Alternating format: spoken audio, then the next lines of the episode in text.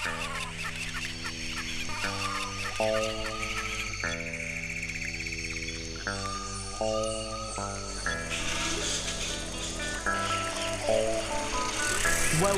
to the Natural Selection Podcast.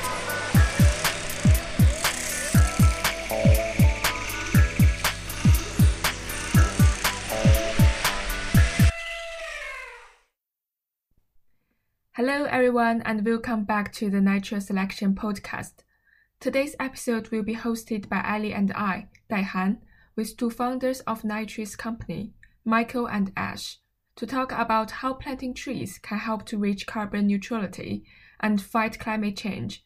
We really enjoyed recording this episode and we hope you will enjoy it as much as we did. Hi, Mike and Ash. It's great to have you here with us today. Firstly, can you tell us a bit about yourself and what inspired you to start Nine Trees? Hi, yeah, um, my name's Michael Cunningham, and I started Nine Trees with Ash about two years ago. And the inspiration for it was that I wanted to plant trees to offset my own carbon footprint, but also in a wildlife orientated way. And me and Ash are conservationists, and I know a few other conservationists who would be interested. And I worked out that it would be about nine trees that would have to live till about 60 to 100 years old to sequester a ton of carbon each. Mm-hmm. So one tree is one ton in its life, roughly. And we decided we would try and plant nine trees per person per year, not just nine trees or not just one tree. And then, along with that, help educate people into how much carbon they're actually emitting because they're not easy to grasp the figures. So, from a scientific background, I did a lot of research and yeah, we launched Nine Trees in a woodland basically when we were doing some coppicing. Hmm. And it stemmed from there, and we decided to get not just our friends and family involved, but other organisations and open it up to the rest of the UK. Yeah, so my name's Ash, and Mike asked me to start Nine Trees, whether I was interested in starting Nine Trees. And yeah, we so I've been working in conservation for about 12, it's nearly 12 years now. And I've been, I sort of reached the point where I felt like I was looking after nature reserves, but needed I needed to be doing something a bit more than just sort of looking after what was already there. And so I wanted to apply the skills that I'd learnt to to something else. So when Mike asked me about the nine trees thing, he actually asked me a couple of times and it the idea sort of was there in the background going round and round and eventually I was just sort of like actually no let's just go for this. And uh, just sort of I don't know we jumped into it fully and just went for a whole yeah let's do a national business rather than a rather than something sort of up small small scale. So and now we're planting trees all over the place. Since you started the company what projects have you been working on and where are they? So we have got um, a map with about 40 or so landowners on it who have inquired about nine trees and we're hopefully planting on about six landowners land towards the end of this year and we've already planted on five landowners' land already. The first two were in Wales, and there's one now in England near Birmingham. Yeah, so we've got quite a wide spread. Uh, some in Yorkshire, Lancashire, Kent, like the southwest, as well as Anglesey. We've done quite a lot. Um, uh, hopefully everyone knows that you're planting trees, but ha have you encountered any difficulties or problems since starting the project? I suppose the difficulties of running an organization and all of the stuff that goes with that in terms of being pulled in different different directions. So I suppose once you've got a landowner that wants trees in the ground, that's pretty sort of straightforward. That side of it is relatively easy to deal with. You surveys, you sort of work out what species you want to put in the ground and it's sort of done. But because all of our trees are funded through subscribers, then we need to generate those subscriptions. Yeah. And then you're moving into the realms of how you generate that revenue and how the marketing works and how your website works and how you're reaching those people. Mm. So I suppose that's where the difficulties sort of come into it. I yeah. think another difficulty that we found is that uh, a lot of organisations that might have been running for many years have their name behind them, and they might have talked to other landowners. And three years later or so, the landowner might come back and want to plant trees or volunteers, or you know the linking you get when you're when you've been running for over five years is amazing. So we're going out and networking with hundreds of people and thousands of organizations and you know one or two come off which is great because actually we are small and we need to build ourselves small. But now i'd say we're ready in the background uh, with everything set up with documents for landowners and business partnerships and all kinds of things like that so that now we're ready for a bigger amount of subscribers yeah, I suppose it's the early stages of a, a company. You want to reach out to people and get as many as possible, but it's good that you're building capacity. So you mentioned like a couple, you know, mentioned that other companies are doing this. So what's the difference between Nine Trees and other tree planting or carbon offset projects? There's not many companies actually planting in the UK for carbon offset.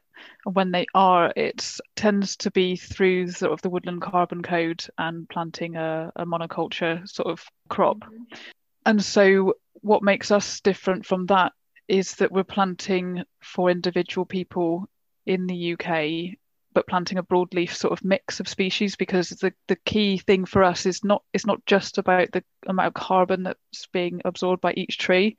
It's about the end result of like what that woodland's going to look like in 50 to 100 years time. It has to support wildlife and the woodland has to be a full functioning woodland because then that's when it holds the most amount of carbon yeah. and that's when it's doing the most for everybody yeah. so that's where we're sort of trying to sort of set ourselves apart is that we're not just we don't just stick the tree in the ground and walk away we stick the tree in the ground and we are signing a 50 year agreement with the landowner to continue looking after it we cover the costs of the management needed yeah. afterwards and that's that tends to be the the organizations that are planting in the UK they will geolocate, but they're not doing the looking afterwards. They will yeah. leave that to the landowner and they won't go back and replace trees, whereas that's we're doing that.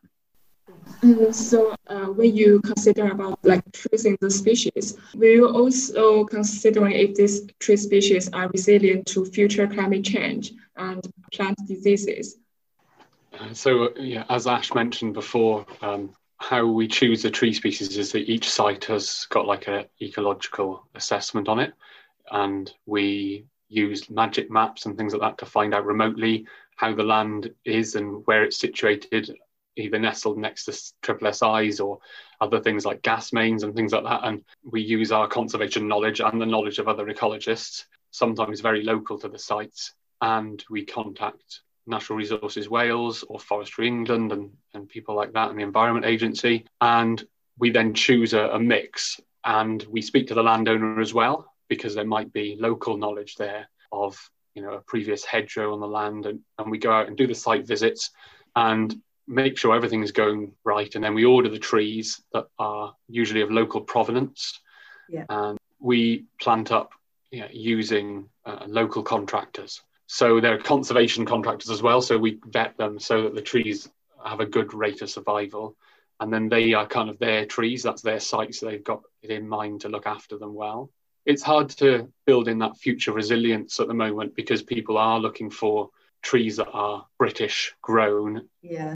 We are talking about that and we've got various people looking into how that will affect uh, our sites. So that we're also um, we've got someone looking at uh, seed collection. So they are registered with the um, Forestry England.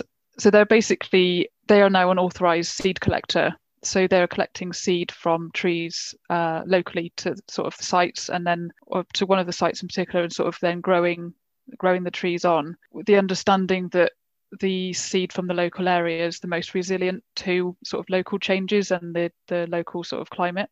There's not many nurseries tree nurseries in the UK that are growing UK seed.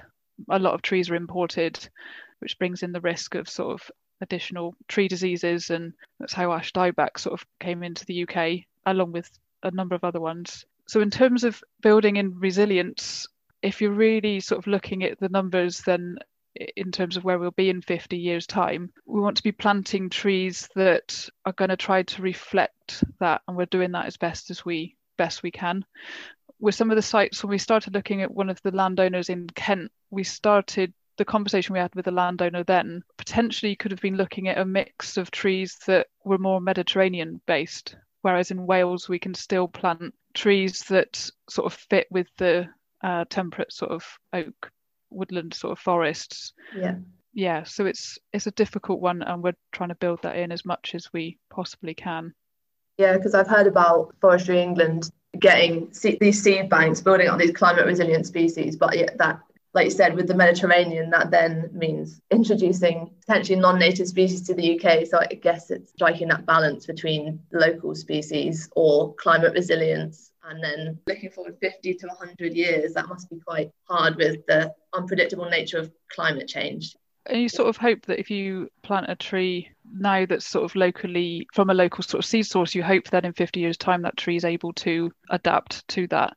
But I had an interesting conversation with a landowner last week in Derbyshire mm-hmm. who they're looking at planting a site that belonged to a school and they're looking at the the worst case sort of figures from climate change and they're now looking at how Queensland Australia plant their tree like their trees up to deal with so that kids are able to deal with the like the heat of the day and that they've yeah. got shade and shelter and what trees they're using and how they're planting them to create shade outside. Yeah. So this school is now potentially looking at applying the same thing to how their tree planting goes ahead on their site. Um, wow. And they're looking at how they then protect kids from harmful rays in the in the future. So it's uh, that's an interesting project to see how they yeah. Go forward with that and what trees they actually end up planting. So sort of moving on from like climate change, but still relating to how you plan your species and stuff. So how do you make sure that the new forests that you plant support the high levels of biodiversity? We are always try and do a mixed species of broadleaf tree. And we, when we're mapping out the site, we might leave room for a hedge in future, or we're thinking about the management of that for the next 50 years you know if it's near to streams or connecting other habitat types then it's hard to plan exactly what will happen in the next 10 20 30 years. But we're giving it the best shot we can and thinking about the structure of the trees and how fast they grow and also having like a shrub area around the sides sometimes. So it really depends on each site and yeah with lots of ecologists and the landowner and go and visit the sites. So it's not just all done from uh, remote on a laptop we've you know we've got a good knowledge behind us and we understand how woodlands work from our uh, habitat conservation. I wanted to add quickly because one of the fir- one of the first sites we planted up was at the bottom of a field which normally would have horses sort of grazing on it and that's been fenced off trees put in the ground and that was put in the ground it was just before lockdown in march 2020 and went back to the able to get back to the site at the end of August. And so even between that time, because the horses had went grazing that area, the wildflowers that had come up were amazing. Also, the area of a sort of natural regeneration had come up as well. So we've sort of left that to continue doing its thing with the rest of the trees, a mixed trees sort of going in. So there was a very quick increase in the biodiversity on that on that area I like that you look at the local sites and what's there, and it's really good to hear that you you put so much thought and into the ecology of the area as well, because you hear about lots of places that just plant monoculture. I mean, we do it in the UK, like you mentioned previously, and it's good for planting trees, but then you do, you do really just worry about the ecology and the biodiversity. So great to hear that you guys really care about that. So um, after planting um, trees for each site, how long do the woodland habitats effectively sequester carbon and support biodiversity? Yeah, there's been quite a lot of research done on different tree types, um, especially in Europe, but also a lot more now in the UK. And e- each tree really has a certain area where it levels out. So obviously, when it's young, it will only sequester a very minimum amount of carbon every year. By the time it's about 20 or 25 years, it's sequestering about 43 pounds a year of carbon. And then after about 40 to 60 years, depending on species, it kind of levels out. It yeah. still will take in maybe 40 pounds or more of carbon every year, but it stops increasing its ability. Yeah. Um, and then obviously when the tree dies, there's different consumption of carbon and the release of some carbon, but then it increases, it turns to humus. So we generally taken the rule of over about 100 years, it will sequester one ton that's based on a mixed deciduous woodland. So we are that's why our agreements with landowners are for 50 years because then they will have sequestered most of their carbon Mm-hmm. And after that, trees aren't grown like in a monoculture way. So, you know, it won't be much use for the landowner to cut down. And, and we're very hopeful that it will just get passed down from generation to generation and people will still enjoy their sites and they'll be able to tell their kids and grandkids about the sites and they'll be able to continue visiting. I guess as well when they sort of reach maturity, even if they slow down with sequestering carbon, then with the mixed woodlands, so, so much better, and with deadwood and things as well for supporting the ecology. So focusing on the ecology and carbon, just a win-win. Yeah, Ash, um, you had uh, a bit to say really on that the extra biodiversity of the site, didn't you? Because it's that you were mentioning that we were going to do like try and count the carbon leaf litter kind of area and with the biodiversity because each mammal is made up of mammal or insect is made up of carbon yeah because once the trees have reached maturity it's sort of the, an interesting thing where the the interactions between what's going on in the soil and what's going on with the tree means yeah. that then we've got uh i think what i said before it's it's about the whole woodland functioning as a as a woodland rather than it's just about what tree is holding what so although we sort of say or the estimate is that you know a tree might be holding about a ton of carbon. Really it's about what's in the soil what's in the what's on the ground level what animals are in it and and that functioning as a whole.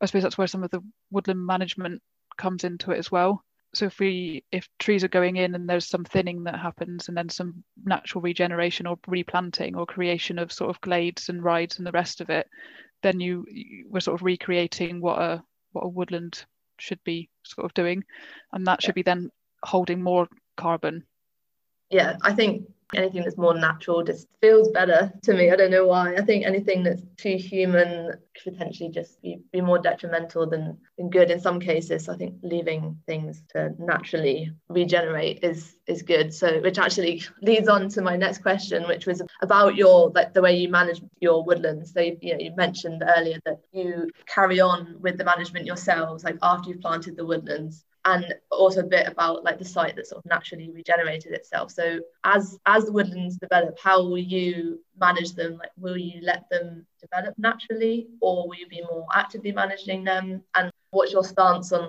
rewilding things like that? Like what are your plans for that in your company? So well it'd be a mix of all of those things really um, because it, it will again it will come down to like what's happening with each sort of site.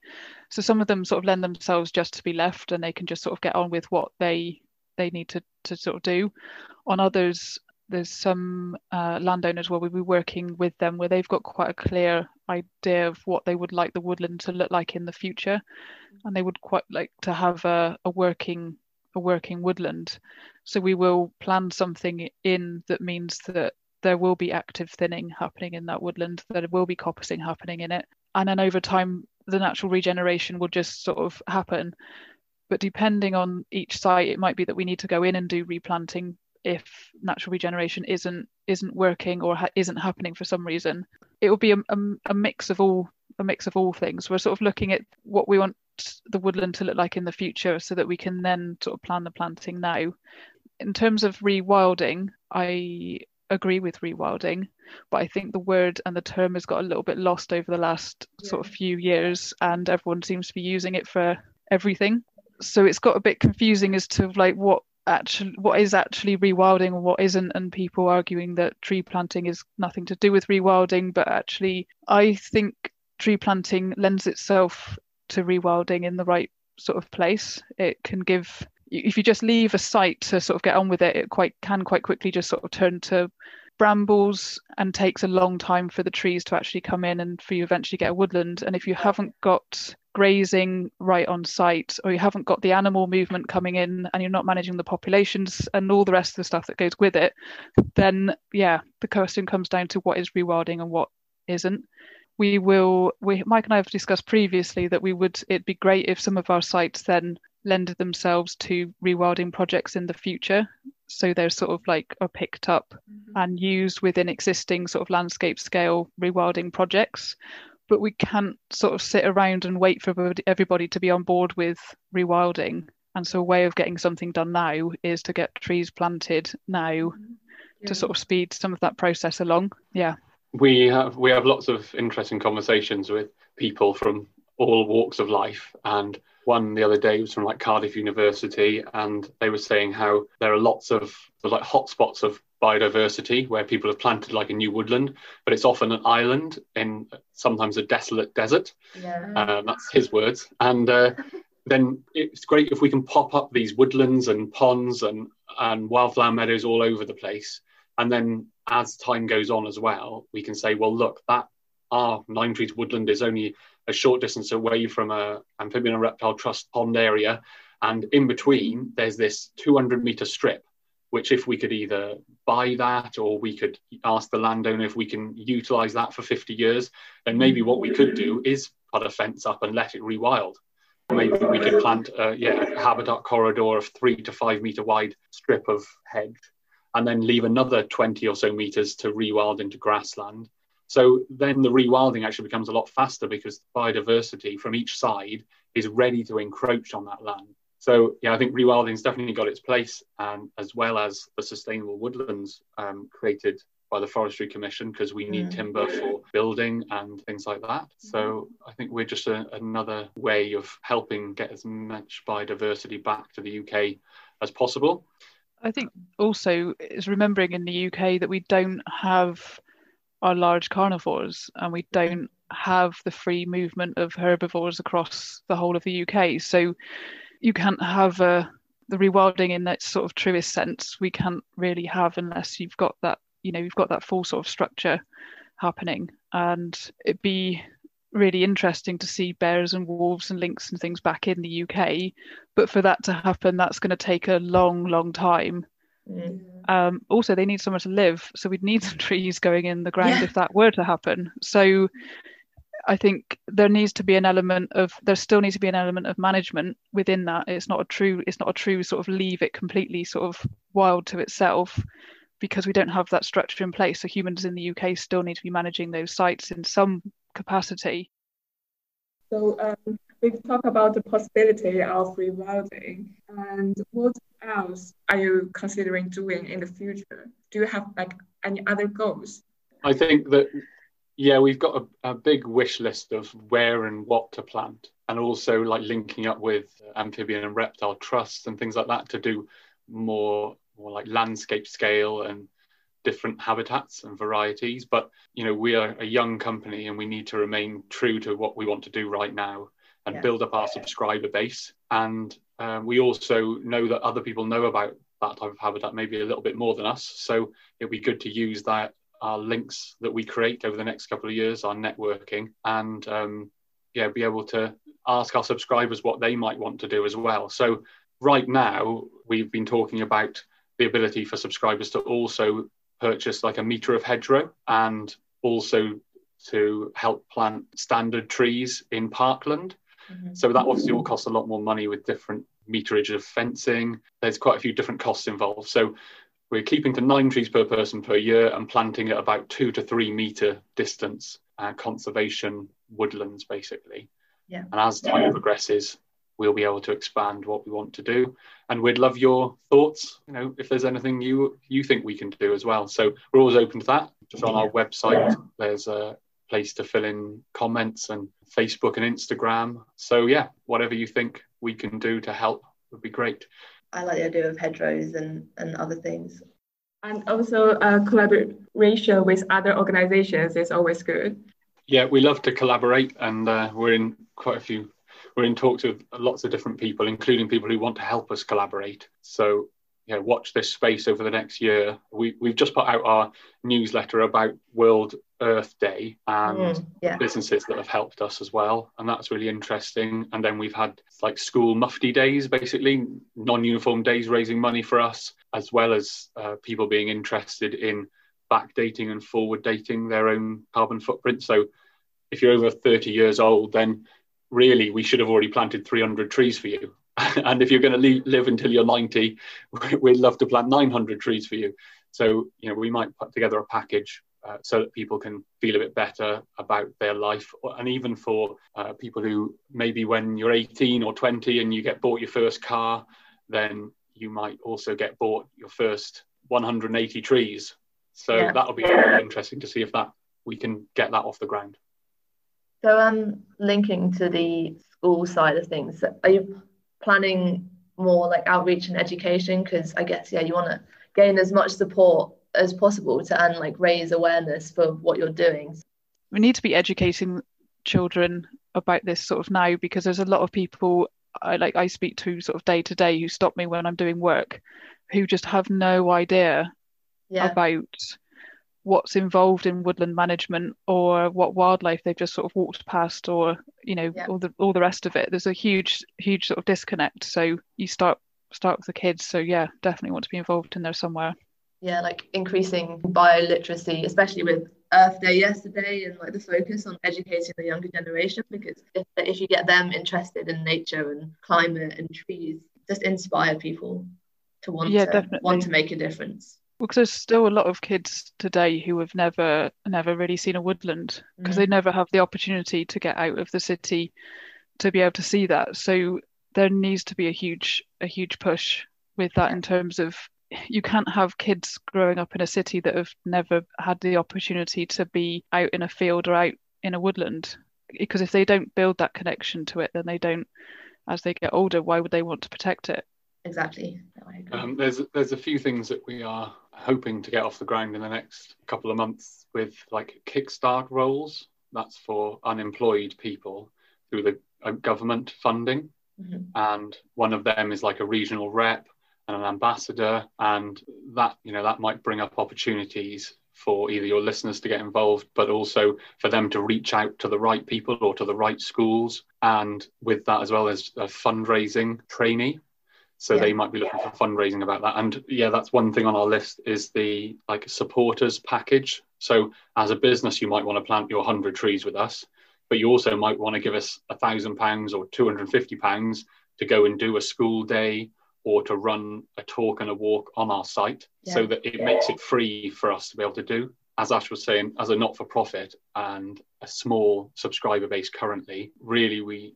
do need to get on with what we say, which is planting trees and putting all our money into that. And also with the world clock ticking to the 1.5 degrees C of mm. about six years and four months currently, you know, we need to get on with it. So we also need to be educating the older population um, because they're also the ones with a bit of expendable money. And, you know, I, I would love to plant 50 or 100 trees for an old people's home or people who are like CEOs of business to suddenly go, you know what, I didn't spend that much over COVID, maybe and I've got a thousand pounds. These guys could really do with a donation, and then we can come back and do a talk in Exeter University or uh, a school in Bristol, and then we'll get each child maybe to uh, the family can give us a pound or ten pounds, and we can plant a tree for ten pounds for them. So there's loads of different initiatives coming off the ground, and education and outreach is something we really want to do, but it depends on funds yeah, I hope it's inspired the listeners to want to do that, and hopefully businesses want to get involved as well.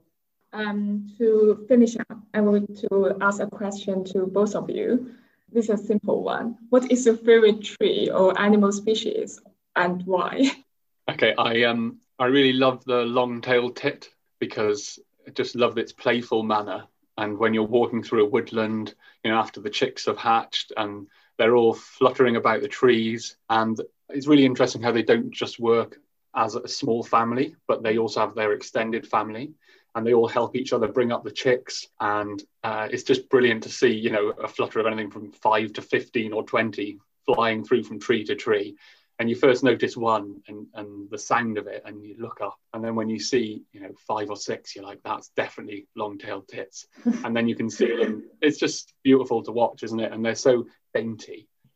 Um, so I'm going to say the oak tree it just there's a few oak trees on some of the sites that I, I work on and one of them is sort of hidden in amongst this like plantation woodland that was sort of is slowly being sort of taken out.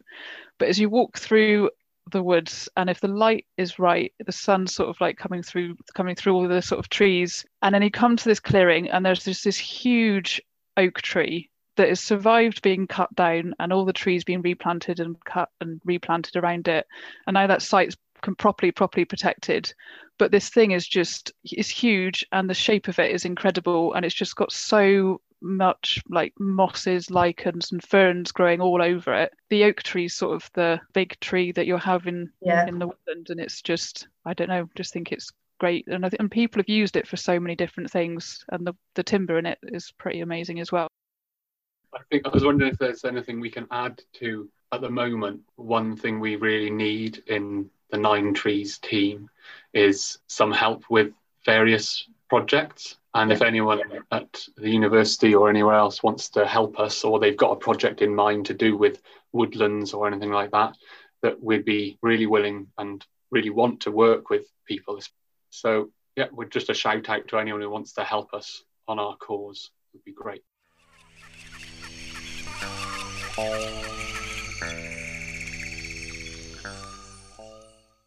Thank you so much to Mike and Ash from Nine Trees for speaking to us about the amazing work they're doing. We encourage all our listeners to get involved, so head to their website at www.ninetrees.org for more information on what you can do to help. You can also follow them on Twitter, Instagram, and Facebook by searching for at Nine Trees UK. We really hope you enjoyed this episode of the Natural Selection Podcast, and to stay tuned in and up to date on all our podcast news, head to our website at naturalselectionpodcast.weebly.com and follow us on social media.